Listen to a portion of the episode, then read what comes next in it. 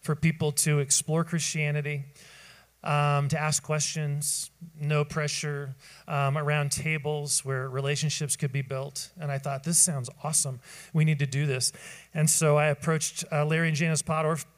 I said, You guys would be great leaders for this. And they said, Well, let's do it. And they've been leading for 24 years uh, this, this ministry at Christ Community. We've had over 1,500 people go through Alpha and their lives, so many stories of atheists becoming Christ followers, agnostics open to exploring Jesus, just these amazing stories, or people who knew Jesus just deepening their, their experience, their commitment to Him. And so we have loved Alpha. And a few months ago, I was thinking, I wonder, I mean, Alpha is amazing. 20, 24 million, glo- globally, 24 million people have been participants in Alpha. This is a worldwide movement. Um, and I started to think a couple months ago, does our church know how awesome Alpha is? Have we celebrated that enough and talked about it enough? And so we decided, hey, let's do an Alpha weekend. Um, right before we start the next Alpha class, let's do an Alpha weekend. And so that's what this weekend is about. I'm super excited. We have Craig Springer here. Craig is the executive director of Alpha USA. So uh, this it is so cool to have him here um, sharing with us. And uh, Craig uh, uh was uh, a church planter for a while in Prague. He has served on the teaching staff at Willow Creek and uh, Cherry Hills um, in, in uh, Highlands Ranch. And so uh, we're, we're so excited to have Craig here. So, could we just extend a warm welcome to Craig Springer? Come on up, Craig.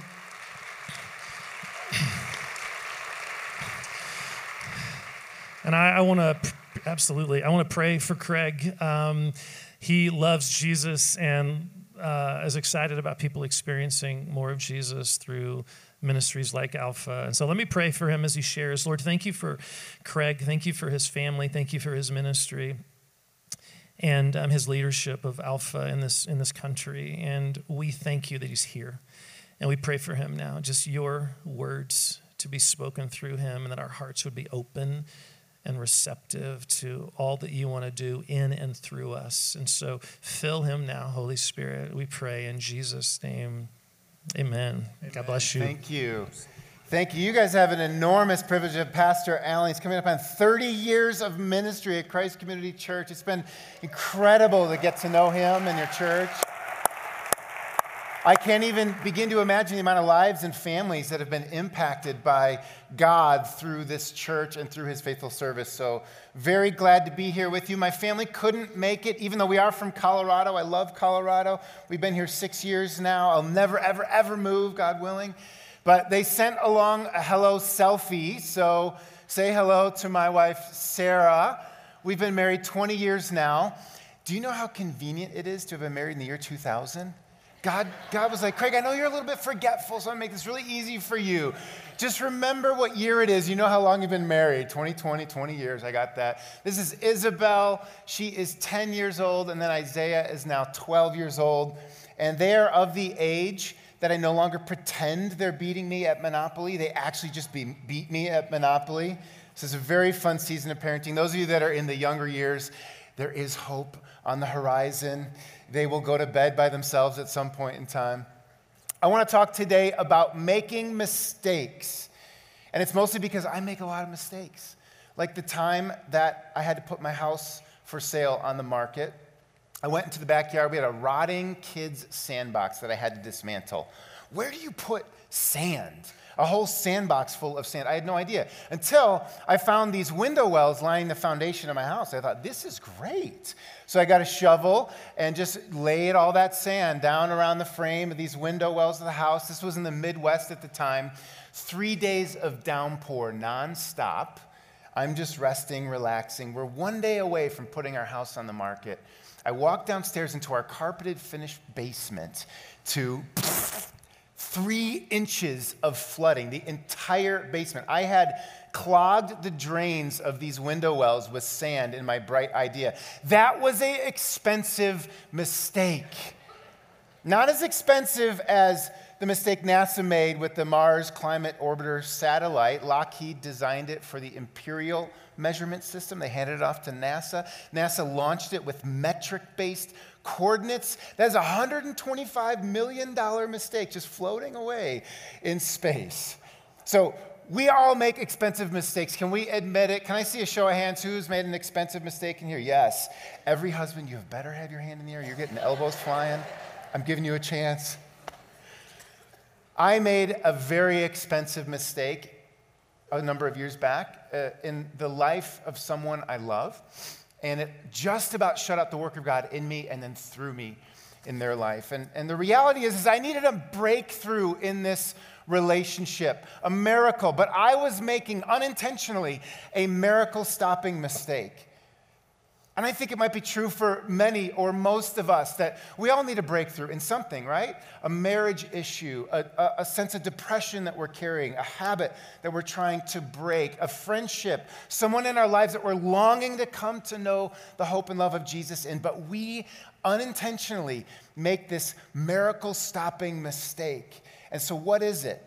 We'll talk about that today. And then, what needs to change in us in order that we can experience more of God's breakthrough in our lives? We'll do it by jumping into 2 Kings 4.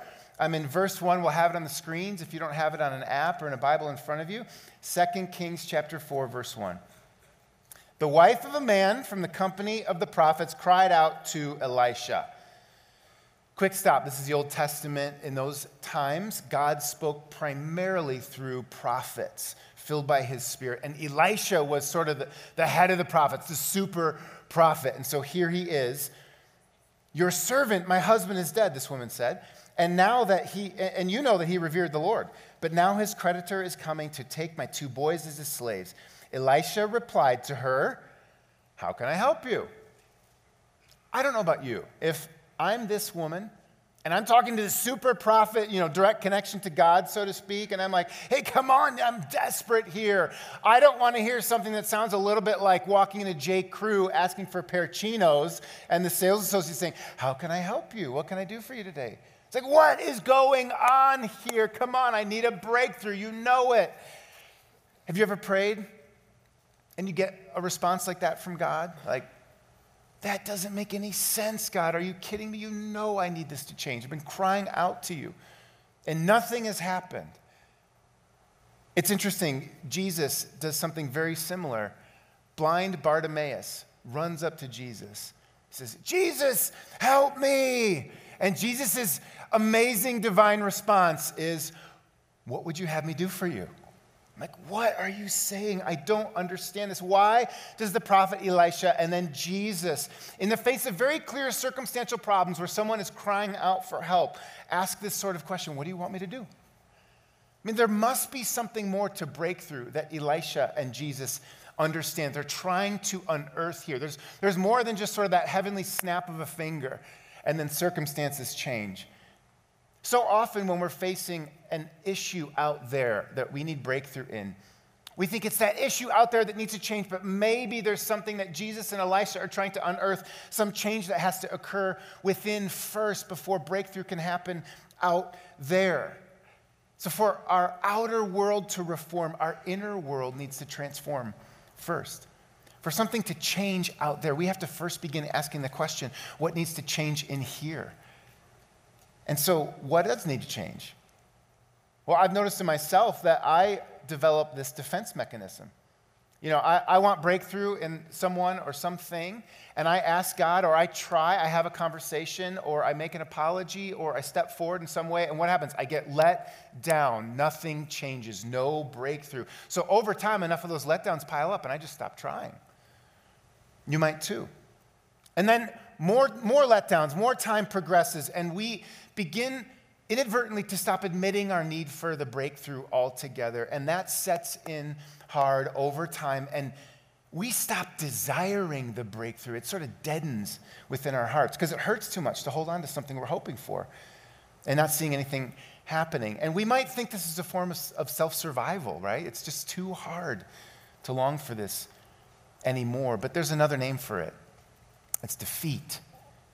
It's when we've let the possibility for breakthrough die in our hearts altogether. We've given over defeat to defeat the control of the wheel in this area in our lives. And the real problem no longer is that circumstance out there that we need to see breakthrough in. The real problem is now that, that we've been defeated by defeat in here. And this is the miracle stopping mistake that this woman, this widow, was making. 2 Kings 4 2. Elisha replied to her, Tell me, what do you have in your house? Your servant, here's the defeat, has nothing here at all. Nothing, she said, except a small jar of olive oil. She's defeated by defeat. She's lost hope that with God, all things are possible. No resources available anywhere in here. There's nothing that could ever multiply into a miracle. And that is the miracle stopping, expensive mistake that I was making in my relationship with my dad for many, many years. So, in many ways, he really was a good and loving father. But I do remember as the years progressed, the, the harsh arguments that just turned my heart cold and uh, the distance that began to set in over the years. He disengaged emotionally, relationally from me, from our family. He turned to workaholism. Uh, he just became unavoidable, or unavailable, sorry. And he grew up in a Jewish family, but at this season in his life, he wanted absolutely nothing to do with God or you know, any context of seeking the, the meaning and purpose of life. It also felt as if he wanted absolutely nothing to do with me, although he did never say that. But it's sort of the message I picked up over the years. And so I became a Christian in my very late teenage years, sort of rebellious journey to saying yes to Jesus. And, it, and then I entered Christian ministry, and it actually only uh, exasperated the tension and the distance and the, and the strain. And I started taking on resentment and bitterness, and I created more distance between us. I just got angry. And so, in this season of my life, if Elisha or Jesus came to me and said, how would you like me to help you? I would have said, There is nothing available. There's nothing you can do. I've tried, I've prayed, I've talked, I've, I've done everything possible. There's nothing that could ever change this circumstance. I had been defeated by defeat. I gave defeat the wheel of my life in this area. And I want to ask you today, before I go any further, is there an area in your life where defeat has maybe even just one hand on the wheel? A person, that you've been longing to see come to Jesus, a relationship that's been fractured, a habit that has its grip on you. Where is defeat seeping in? The first step this grieving, scared widow had to realize is again that the problem wasn't the difficulty out there, it was that she had defeat within. And, and again, this is what Elisha and Jesus are getting at. They're trying to unearth desire again, unearth faith again, because we can't just change outer circumstances. We want to change our soul in the process. That's why they're asking, How can I help you? Because they want to spark and ignite something new again. They want to rekindle hope. That is the first step to defeating defeat is allowing ourselves to be rekindled by the hope that with God all things are possible. And if we don't rekindle even just a tiny little spark of hope, then we can't move on to step two of defeating defeat, which is releasing the resource. Now, what do I mean by releasing the resource? Well, if you study scripture, you will see God will do miracles. God does breakthroughs on every page. He will do the supernatural, but it almost always begins through the release of a natural resource first. God's always looking for a foothold that we create by some little natural amount of faith. Then he can bring more of heaven to earth. So we have to step forward first. It's like the priests, I don't know if you remember this passage, if you've seen it, where they step forward with the Ark of the Covenant into the flood stage of the Jordan River. It's, it's gushing. They have to cross through carefully. And they first have to step in and get their feet wet, and then the Jordan River parts and they can pass through. It's this widow who's going to uh, discover in just a few moments as we read the text that there is something to do with this small jar of olive oil, the natural resource first before the supernatural can be multiplied into a miracle. It's Jesus feeding the 5,000. Many of you know this story. The people were starving. And he turns to his people and he says, What do you have? What's just, just give me something, any little natural thing, just a kernel of faith. You say, Well, I don't know. We got these seeming meaningless five loaves and two fish. He's like, Yes, that's all I need for breakthrough. Give it to me. Give thanks to the Father, and multitudes are fed. We see this pattern again and again and again. Release the resources already in our grip and God will multiply the natural into the supernatural. The Apostle Paul takes it even a step further. He uses these words in 2 Corinthians 6 1. We are God's co workers. Think about what it means to be a co worker. When it comes to God doing his breakthroughs in this world, we're his co workers. We are the conduits of the kingdom of heaven on this earth. So, unless we're committed to providing that foothold with just a little bit of something, just, just a little bit of natural, through a little bit more effort, a little bit more prayer, a little bit more time, another apology, another relational attempt, whatever, we might actually miss the breakthrough of God. And He's just waiting there for us to be that foothold. He looks to you and me and says, You're not only invited to participate in this breakthrough, you are necessary. And so I started seeing this reality playing out in my relationship in my own heart with my dad. I realized, oh, I am defeated by defeat. It's true. There's nothing, I thought. There's nothing that could lead to repair. And I was a pastor of a church about 45 minutes away from where he lived. And we were building up to this big sort of Father's Day outreach. And I'm standing on stage telling everyone, like, this is going to be amazing. Lives are going to be changed. You know, bring your dads, bring your grandfathers, bring your nephews, bring your, you know, whatever. Everyone, come on. And then in the back of my head, I'm hearing the Holy Spirit say, Craig, practice what you preach. I'm like, oh, I should probably take a risk and invite my dad. And so I did. And he came. And more on that in just a bit. 2 Kings 4, verse 3. Elisha said, Go around and ask all your neighbors for empty jars. Don't ask for just a few. Then go inside and shut the door behind you and your sons. Pour oil into all the jars, and as each is filled, put it to one side. She left him and shut the door behind her and her sons. They brought the jars to her, and she kept pouring. When all the jars were full, she said to her son, Bring me another one. But he replied, There is not a jar left. Then the oil stopped flowing. She went and told the man of God, and he said, Go sell the oil and pay your debts. You and your sons can live on what is left. She got the breakthrough she needed, right?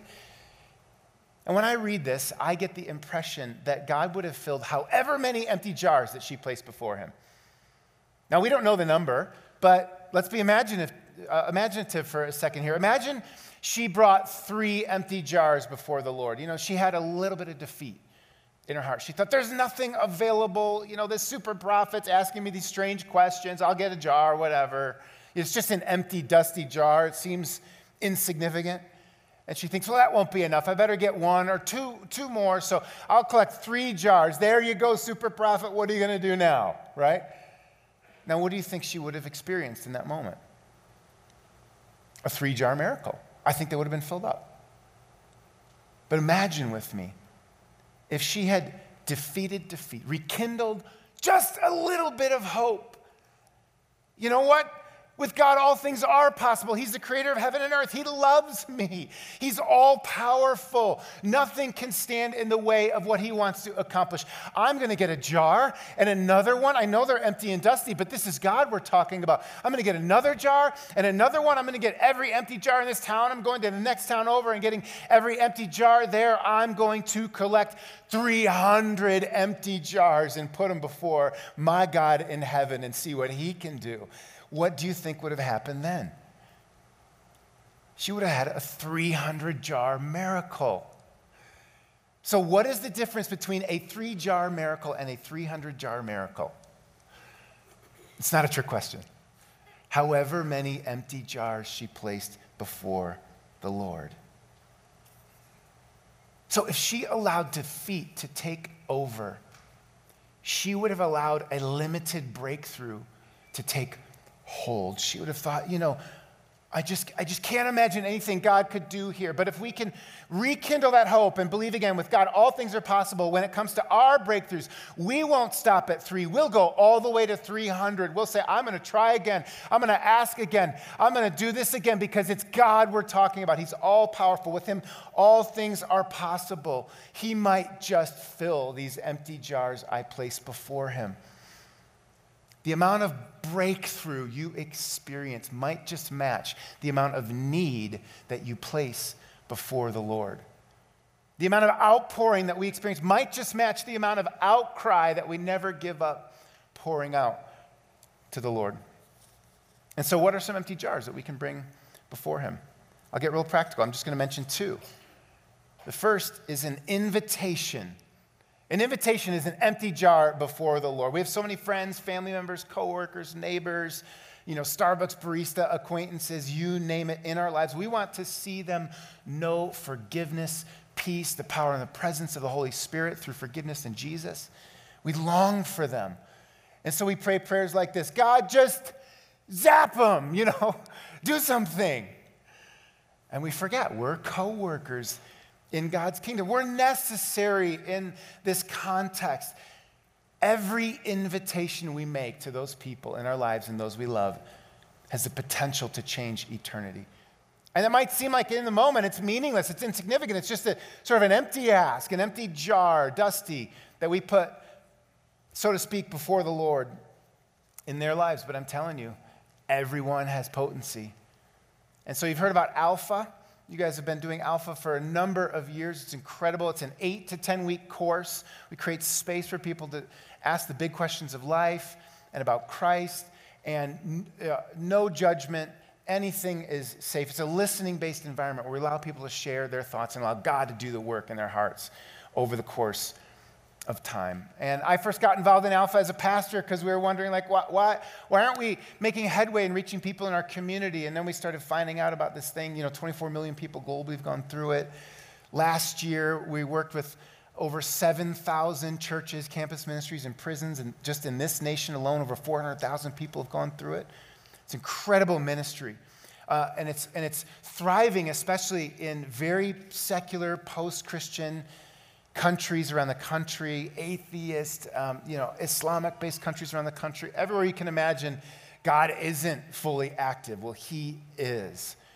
And we found that, we did a study with the Barna organization, that 82% of non Christians who go through the Alpha course report developing a relationship with Jesus after they complete that course. It's, it's incredible potency. And of course, what's the number one reason why anyone ever shows up to an alpha course? An invitation.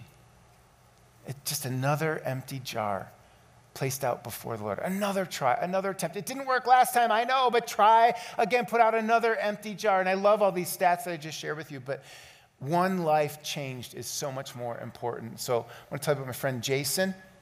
He's a police officer in Aurora, Colorado. He was the first police officer to step foot into that movie theater where the shooting during that Batman Midnight premiere occurred. He secured the scene, and after that, he just fell down holding people as they passed on. And later on, when he reflected about this, it felt like a cement truck just came in and just sort of dumping into my heart, just hardened cement. And then later that very same week, he said, I had to go into a home and separate a child, a domestic, uh, from the father that was beating him. Looking this kid in the eyes, and like you can't even imagine what that was like. He said that that cement hardened that week. That's it. Jason's wife, Ashley, she didn't attend our church, but she attended MOPS, the Mothers of Preschoolers, phenomenal ministry. And she heard about Alpha that was happening in our church, and she was really concerned just about kind of Jason's heart and soul. And so she made a phenomenal invitation. She brought one more empty jar before the Lord. You know, she'd tried a lot already at that time. She made this, this, this perfect invitation that every once in a while a spouse gets to make, which she said to Jason, I don't care what you say, you're going to Alpha. and he understands who's in charge in this moment. And he said, Yes, dear, I'll be there. And he's a tough guy. He's got a high and tight, you know, I mean, he was sitting in our alpha group. We don't force anyone to share. It's a low key environment. Week one, he sits there, doesn't say a word. Do you know how that feels when there's a, there's a tough cop sitting in the corner of your group, is just looking at you, doesn't say a word? And then week two, I'm thinking, okay, he's going to open up. But week two, doesn't say a word. Week three, same thing. Week four, finally he opens up. He's very kind. And he says, Listen, I know what you guys are wrestling with. Many of you are here wondering, is there a God, a good God? Well, no, there isn't. Because when you've seen what I've seen, when you've held people in the moment that I've held them, you know. And he told us that story that I shared with you and just that concrete. He's like, forget it. That's it. Part of Alpha includes a weekend away, uh, prayer experience, an invitation for the Spirit to show up and do what only God can do. Because we know that explanation alone is not faith. It's a relationship with a living God and His presence in our lives. And so we tell people on this prayer time, we say, listen, even if you don't believe this stuff, because some of it doesn't even have a great explanation, there's no explanation that will satisfy Jason's need in this moment. I said, just try this prayer. Come, Holy Spirit, if you don't believe this. And Jason, just like this, said, okay, whatever, come, Holy Spirit. And he sat there. And then three minutes later, just tears started coming down the side of his cheek. We're quiet. We don't have any, you know, music playing in the background. There's no sort of amping up an emotional moment. Volunteers get around him, just simple prayer model. God, do more of what you're doing in Jason's heart and life. Show up, Jesus. You know, give him hope, give him love. Very simple prayers. Anyone can pray those prayers. Just 10 minutes, and Jason's almost sobbing at this point. And after a, a, little while, which is like, you know, he wipes everything off and just say, Jason, what happened? He said, I, I literally felt like concrete shatter off my heart. I, I guess it's love, it just poured in. I can't believe I'm saying this. I love Jesus. I didn't even believe this stuff a minute ago or 10 minutes ago. It's incredible. Jason got plugged into our church. He started serving in Alpha. After that, he's there every week. He's part of the greeting team right now. Three weeks after that prayer time, Jason got baptized at our church with his boys. I want you to take a look at the picture of his baptism. Just see the joy in him. Yes, let's clap for that. When I see Jason and his boys, and I now see his family living this out, of course, I'm celebrating his life, but I, I rewind all the way back to Ashley and I think, what if she was defeated by defeat? What if she thought, there's no hope for my husband? What if she tried a number of times and just gave up? What if she didn't put that one more empty jar, one more invitation out before the Lord?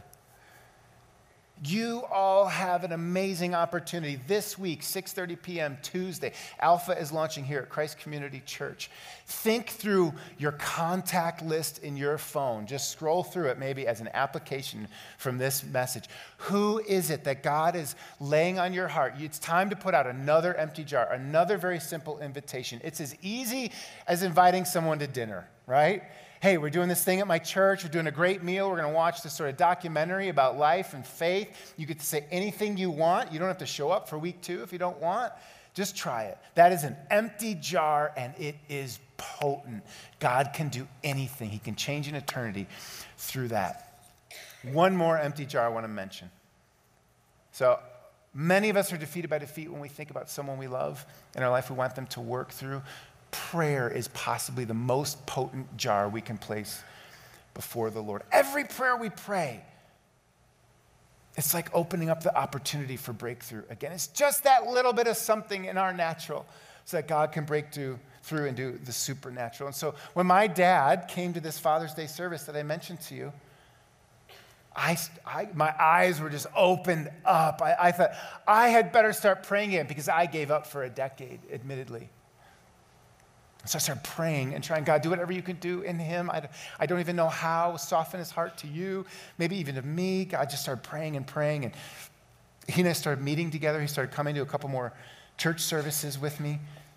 Fast forwarding, my dad was diagnosed with Parkinson's. He wrestled with it for six years.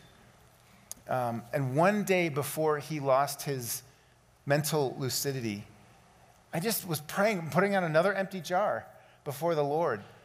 And I felt the Holy Spirit say to me, just now, go, share. And so I went over to my dad's and I sat down with him and we talked about quite a bit. And then, and I'd never thought about this way of sharing the gospel before. But I said, Dad, last week I sat with you in this very same chair and talked to you about the importance of setting up power of attorney. You know you can't take care of yourself mentally and physically, you know what's coming. And you did. You were brave enough to give over power of attorney to me. Well, now, Dad, I want to talk to you about setting a power of attorney for your soul. I never heard the gospel presentation like that. And I'm like, God, you are so smart. How else do you convince an old Jewish attorney about the, you know, Messiah so he understands it? Well, and my dad got it.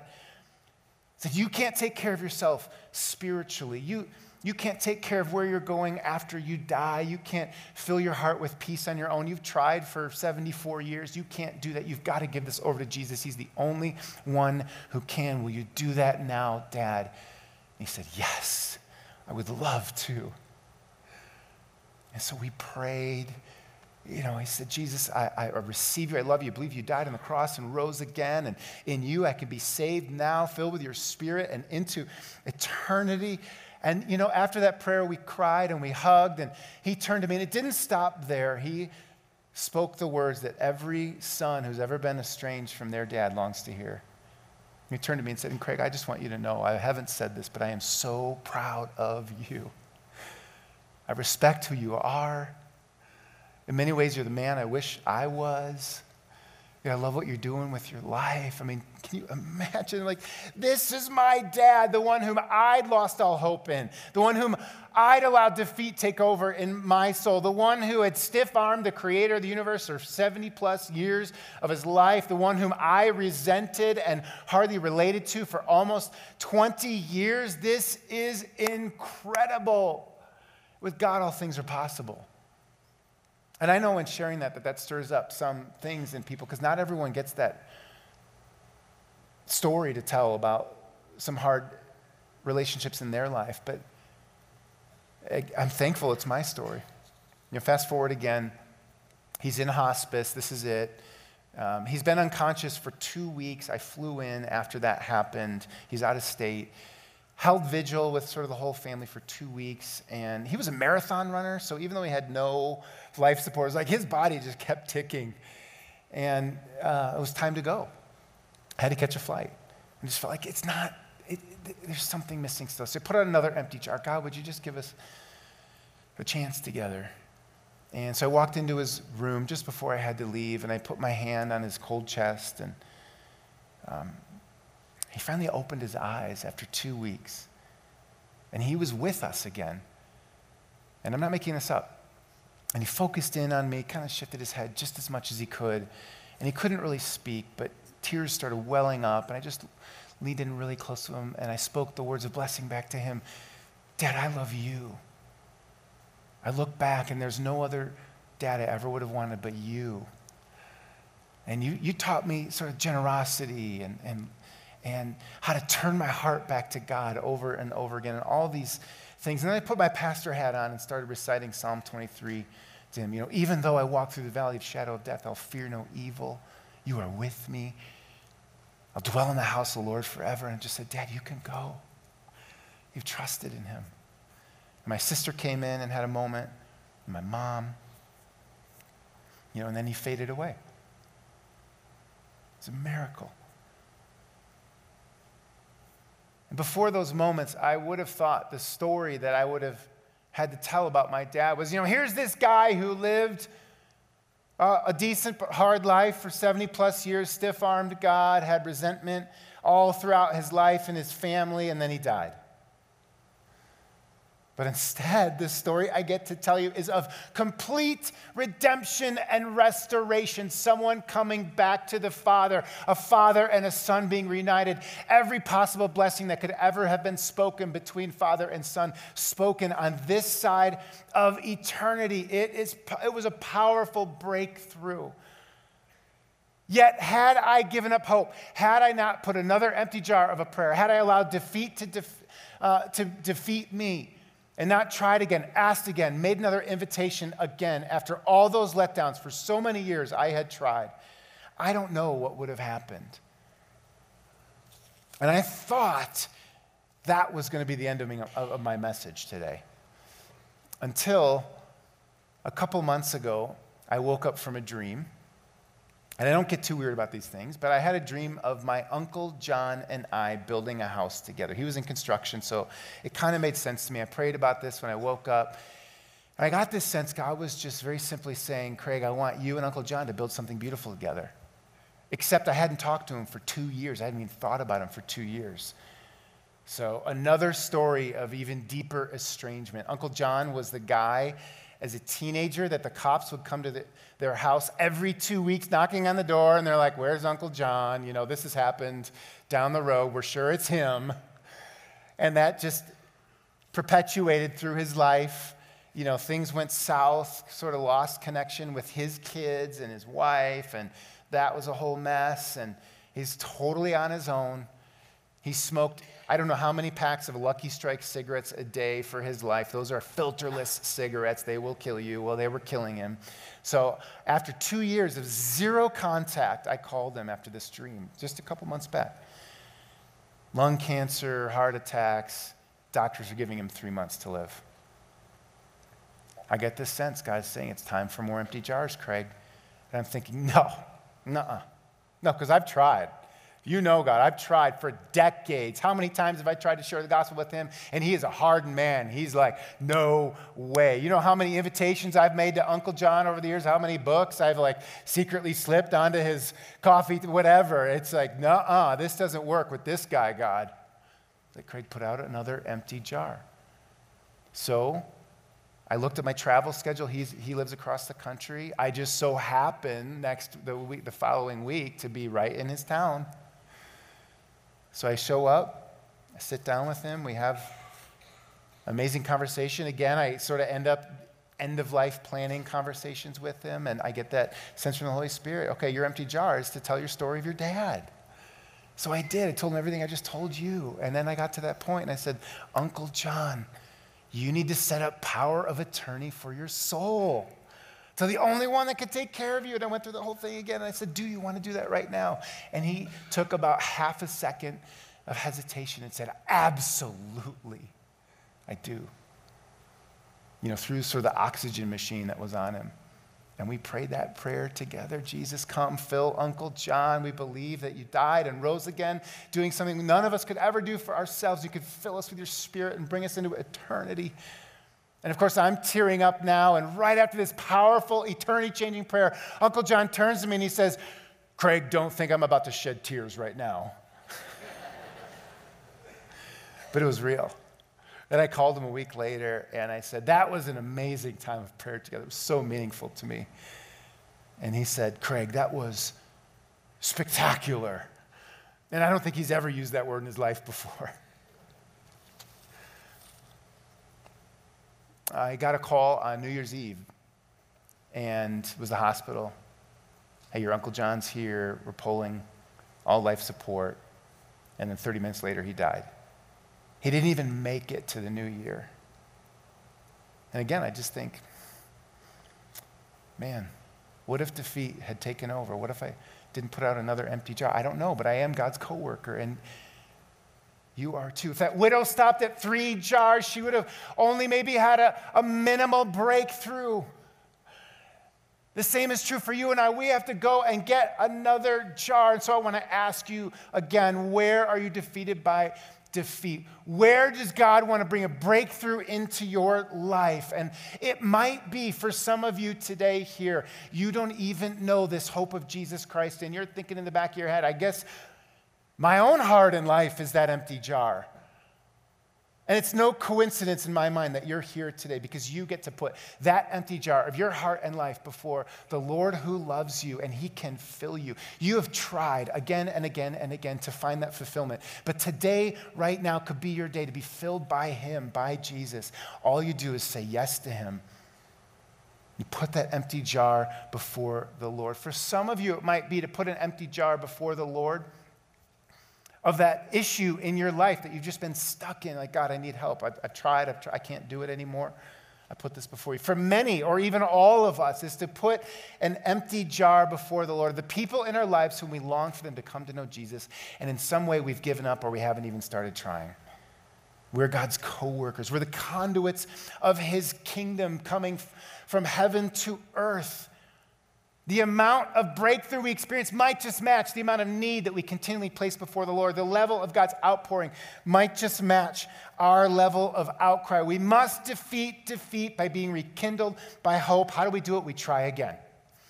We ask again. We pray again. And we have that chance to do that together today, being reminded of the verse that, but with God, all things are possible. So, would you close your eyes with me now?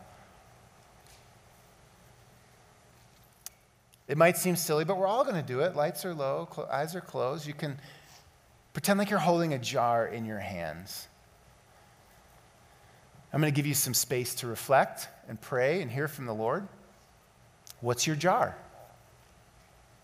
Is it your life? Is today the day that you finally stop, that you essentially give power of attorney of your soul over to Jesus? Put your, your empty heart before Him to fill. And if you're a little nervous hearing me say that right now because you think that might be me, then it might be you. And so just follow along in your heart in a prayer with me if that's you. Jesus, I can't do it on my own anymore. I apologize that I've turned away for so long. I turn to you now. I believe you died and rose again so that you can fill me. And so, Lord, fill me now from this moment forward. I am yours.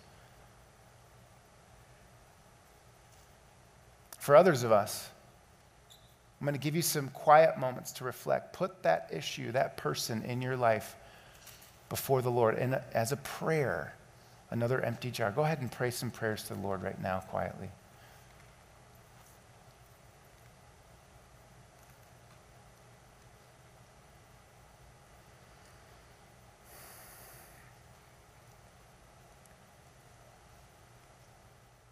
And all together, let's think of a couple names, a couple faces in our lives, people that we even haven't reached out to recently or haven't made that attempt recently of, a, of another invitation because we've got such an incredible invitation opportunity coming up this week. Let God bring their names and faces to you, and, and in that jar, imagine that's just one. You're going to make that invitation this week as, a, as an action step following the Lord's leading. So think of who that is right now. Let God bring that person to your heart and mind.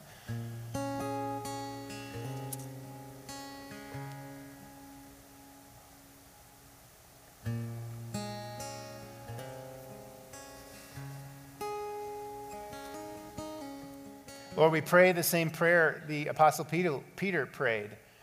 Lord, I believe, help me with my unbelief. We bring just that little bit that we have, Lord, but we speak to our souls now through your Spirit that with God all things are possible.